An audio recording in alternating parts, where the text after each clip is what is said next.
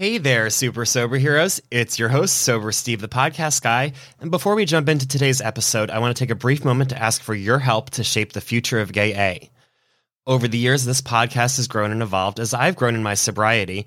And recently, I've been investing wild amounts of time, money, and energy to find ways to level up this podcast so it can get heard by the people who need to hear it. I want to take a brief moment to check in with all of you, though, to see what you love about the current show and what could be better as I'm growing and moving forward. In the show notes is a three to five minute survey for you to complete. I kindly ask that you pause this episode and take the time to complete it if you haven't already. You are kind enough to give me 20 to 40 minutes of your time each week when you listen to these episodes, and I want to make sure it's time well spent. So please let your voice be heard. Thanks, SoberPod, and enjoy the show. Hi, everyone, and welcome to Gay A, a podcast about sobriety for the LGBT plus community and our allies. I'm your host, Steve Bannon Martin. I am an alcoholic. And I'm grateful for my sister in law, Darcy. As of this recording, I am 630 days sober, and today we are welcoming back friend of the podcast and my sober sibling, Kristen. Welcome back. Hey, Steve. Thanks for having me back. Yes, it is always good having a true friend on. I know it's been a minute since our last episode. I think it was when we were celebrating our anniversaries. Whoa, then yeah, that was a while ago. So, what's been going on since then? Oh my gosh. I mean, a lot and also not that much.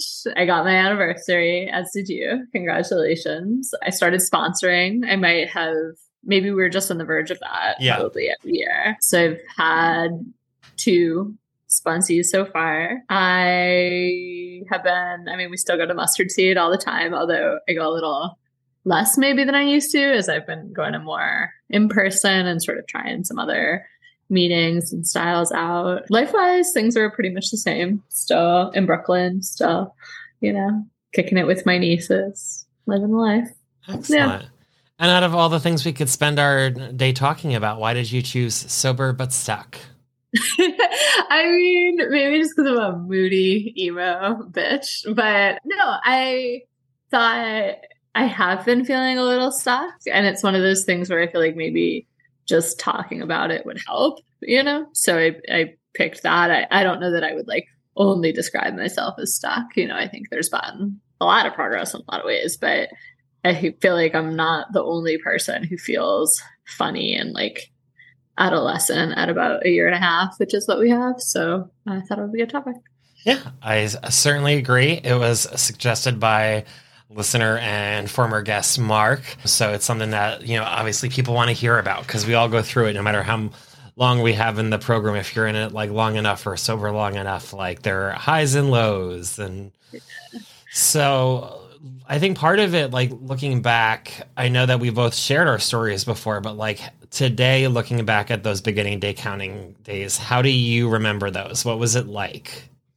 Oh my gosh. I mean, I don't know if this is if I'm the only person who feels this way, but I consistently look back on the worst periods of my life with this weird twinge of, of nostalgia. Mm-hmm. I think because everything was so intense, and a lot of times when I like, there's no part of me that wants to go back there. I know objectively it was so hard, and yet I have. It's like I was just feeling my feelings, you know, crying every night, connecting with people, like really in the swirl. And so like my memories of it are really vivid and kind of like, I don't know, just I think we say this a lot when people come in and do qualifications, but it's like the people who are who are in the rooms with you, especially have a little bit more time, feel like celebrities. You know, it's just like every experience is a little more intense. And so I am very, very grateful I'm no longer there. Um, happy to have the time that I do. But yeah, it was I I I was I was alive for better or for worse. is how I would describe myself. Yeah. Yeah, I can agree. I mean, I look back and like especially those like first few days, like I remember just like being a mess, like not being able to like comprehend a full sentence or two. I remember like being at work and someone would be like, spend a half an hour talking to me about what my assignment is for the day, and they leave the room, and within five seconds, I'd look over at my coworker and be like, "Wait, what?" Absolutely. I, I, I, like I definitely had like a fog brain, like as I was going through yeah. DTS, but like even after that, like I had the like I went to a wedding five days or six days sober, which was not the best idea. But I just remember it being like everything, like you said, like very intense. But at the same time, I was like ready to do anything, and like Right. that, that I think is like something that like we forget sometimes is like that newness of like that earnest desire of like we need to make this work. Right. Which is when it goes away, you have to find other motivations and sort of fuel, which is maybe why sober and stuck then becomes a good topic. Yeah. and well, since we both work a program, a 12 step program, what was your experience like going through the steps? I mean, it was really powerful. I had a sort of rough start. I had three sponsors in like three weeks. But when I really got a sponsor that I cared about a lot, she really helped me. I mean, it's funny now because now I'm doing it with a sponsee. And I just said my memories are very intense and vivid. And that's true in terms of like the room I was in or like people's faces. But when I try to now remember like what the hell my sponsor said to me when I was working step one, it's a total blank. I'm like, well, she must have said something. It saved my life. But did my brain record the words so I could say them to a sponsee? No, it certainly did not. Um, But yeah, I mean, I remember doing a lot of journaling, a lot of talking sort of at my poor sponsor, kind of my mouth going a mile a minute for like, especially for the first few. I felt a lot of relief on step three. I remember, like, I started saying that prayer that I still say. And then I sat on step four, the way it seems like many, if not most people do, but then worked it and had a very powerful step five experience where I was in LA where my sponsor lives. She'd been my, you know, we, we mostly talked over Zoom. And so we did it in person. And that was really profound. And, and I'm really grateful for it. And then eight, nine, and 10, sorry, no, this is going a little long. They were powerful. They, they didn't have, and this has been true actually of almost a, a lot of people I've spoken to, and especially women being sponsored by women, that I, I imagined this like giant apology tour through the wreckage of my life. And my sponsor mostly was like, no, I don't think that person needs to hear from you. So I only really did two or three in person. And a few more sort of like, and probably should still do some more where I just like write the letter and don't send it. But I do think it helped a lot in that now I feel like I know what an amend is and I can just make it kind of casually right away. And then 11 and 12, I mean, I'm still working on 11 to try and get a prayer meditation practice going, but I do. And then 12 is sponsoring. So now I'm in the in the thick of it. You're Yeah. in the thick of it for sure. And while mm-hmm. while going through those steps, did you find yourself in any ruts along the way? Yeah, well, I mentioned the sort of sitting on step four. Right, yeah. That feels that felt like a rut at the time, or just it just never felt satisfying. And even now, like you know, some people work the steps every year, and I do feel like I got lost in the weeds a lot that first time, or I just was like writing I'm writing writing. Am doing this right? Am I doing that right? And like I kind of almost wish or have the idea that I would try to do it again, kind of more with my gut instead of like getting the right answers, saying the true answers. I feel like maybe I did that a few times or like was too good of a student. So yeah, I think less of a rut in that I like it was good to I don't know, my homework doing brain does its homework. You know, like I, I could turn in the paper, but like was I engaging with it emotionally in the best way? I'm not sure. Certainly as, as well as I could do at the time. But yeah. Yeah, I, I can relate. I did everything I could to like not start the fourth step until I was like had no choice but like to do anything else, and I was like, okay, now I'll do it. But like Right. that was a rut, and then like writing out all my amends, like I was expecting it to be what we would like way worse, and I think part of it was because like like you, like my sponsor was like. You don't need to get into all that, or like they don't need to hear, or like Yeah. there's no way you can track down that person because you need to learn what their first name is, like before you sleep with them, like not after not not after you've burned it all down, but like before you get to know them. So Amen. you know, but I definitely am glad that it's done. But it'll be interesting also like going back down the road and like doing them again because I know that that's like something people do, and Right. like going in deeper because I definitely think that like especially like with my resentments, like there were things that like I didn't go as deep into like, well, in fourth grade, this person who bullied me, like I heard people like who have like books of things that like chronic, like go through their whole life. And, mine was really just like, what's going on with my life at that time? Like my list was all people like in that job that I'm not even at anymore. Yeah. Yeah. Yeah. I mean, I do think amends have the most power and maybe only are the most are useful when a relationship is ongoing. Yeah. Do you know what I mean? Like that was a question I had to ask myself a lot. Is like if I've lost track, lost touch with this person, they have not expressed any interest to hear from me for good reason. I don't want to reconnect with them. Yeah. What good does it do to call them up and be like, hey, remember the time I sucked? Like, yeah. I will continue not to do that because we're never going to talk again, you know? Yeah. So I don't know. I, I'm curious. This is slightly a sidetrack, but I was talking to somebody the other day and I realized we both sort of have the idea sometimes that if we have a resentment, there's some, not that we don't have a part, but like, is there something for us to do? Do you know what I mean? Like, I guess we just work. Oh, did you freeze? No, I'm here. No. I was just listening um, very intently. You were, you really were. I don't even know if I want to follow this conversational trail. But anyway, my friend was just like, I have this real resentment to this person that I like don't see and don't engage with. And I don't really think I did anything wrong other than be sort of jealous, you know? But so I can't apologize for having like a negative feeling. You know what yeah. I mean? And I know that it's my part. So like what do I do? And I was like, I don't know. I don't know how you like because because it's not quite the correct use of an amend to just make a feeling go away. Yeah. Do you know what I mean? And that actually leads into like I don't know. We'll talk probably about other twelve step programs, but like Al-Anon or something, where it's just like, man, relationships are complicated, and it's it's hard to to know how to how to manage them well. But anyway. Yeah, I think we're all figuring it out. Yeah. But what would you say are some of the more difficult moments you've faced in your recovery?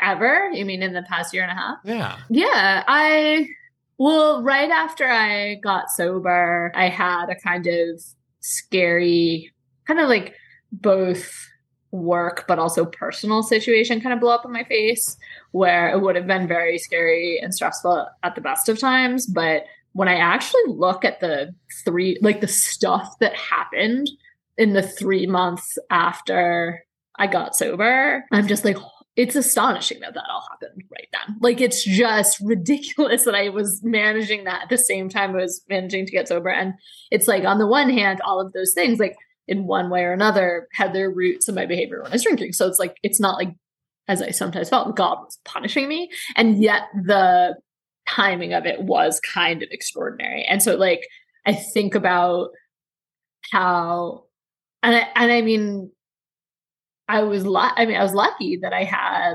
my sponsor and I had meetings and all of that stuff at that time. And it, adds that feeling of intensity where it's just like living life at the highest pitch, being like, I don't know how to live. Like, somebody tell me. And yeah. all these things were kind of crashing in that were really pushing me to my limit. So since then, I feel like, you know, I've had relationship conflicts or, you know, problems with my parents, or, but there's just been nothing of like that whirlwind that like carried me in to sobriety. Yeah, I was gonna say. I, I, remember you went through quite the whirlwind there for like quite a while. Like every day was like another episode of like as Kristen's world turns. Like I know, I know. And I was like, at the time, I was like, "Am I making this up? Like, is this just life? Have I just been drunk this whole?" No, just a lot of really intense things happened in like May, June, and July or whatever of early sobriety, and yeah, thank thank God, like I said, I have sobriety to get me through it, you know, but uh, damn. That's awesome. And what about any recent ruts you've been encountering?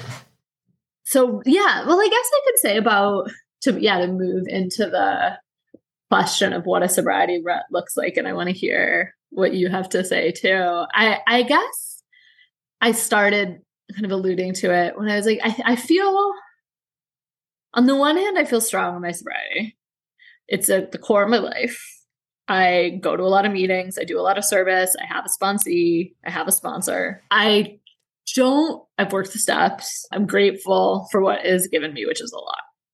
At the same time, for example, a lot of people say like they don't get cravings anymore.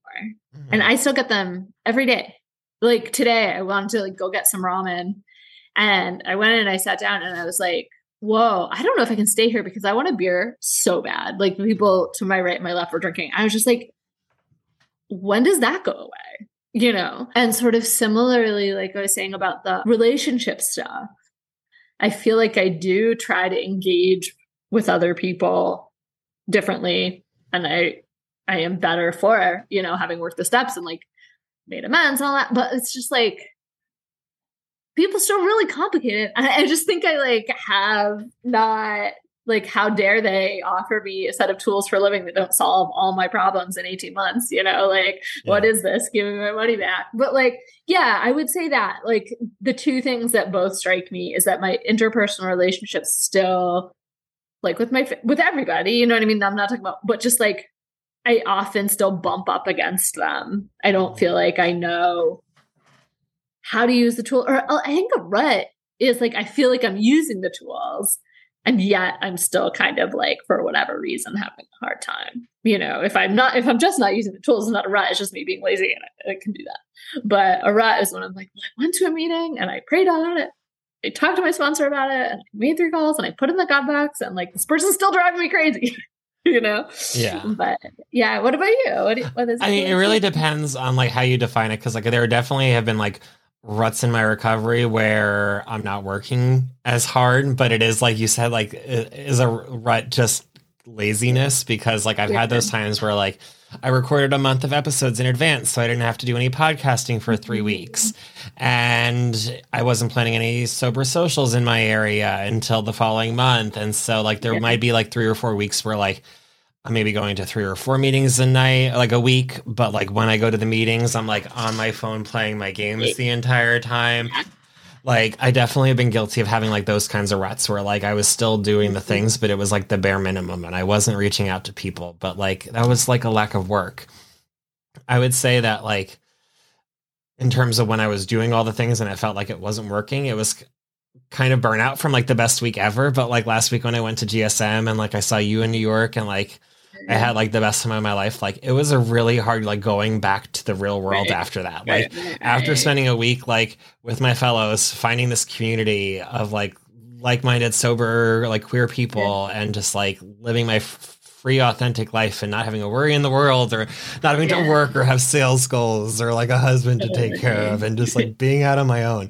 Like coming right. back, like life was hard. And like. I would reach out to people all day long. I would go to multiple meetings and like at the state, I was like still like, I don't like my life. Like I want to just be living recovery, which is impossible. Like part yeah. of like the reading we, that you had me do last, last night. night. Just just said. Yeah. But do you feel I mean, speaking of being on your phone in meetings, I mean, do you have that feeling? I sometimes I'm just sometimes meetings are the most profound things I've ever been to. Like the entire human tapestry on display, like people and their feelings, miracles happening. And then other times they're so boring, I like cannot pay attention to save my life. And I'm just like, and it's really mostly true on Zoom.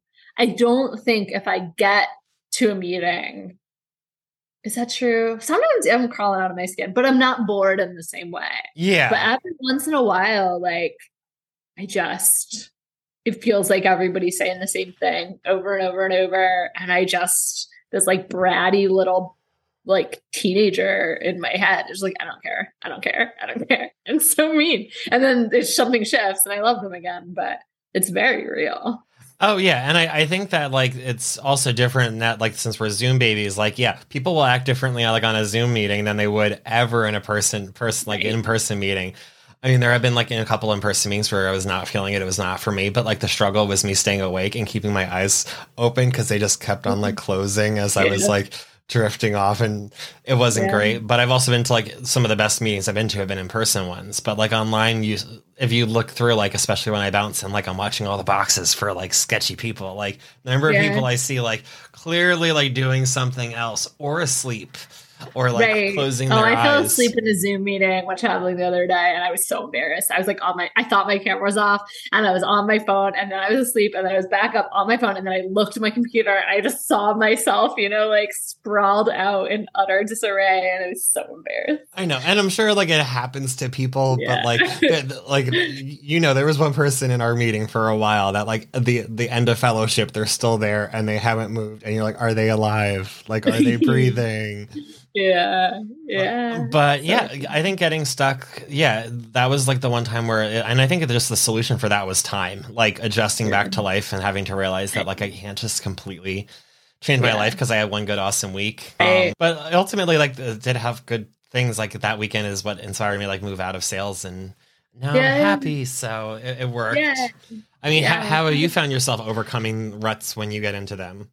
Well i think one thing is and we I think we've talked about this before too. It's like sometimes, especially at the beginners meeting at Mustard Seed, it feels like, oh, I shouldn't take up time from the people who are just counting days.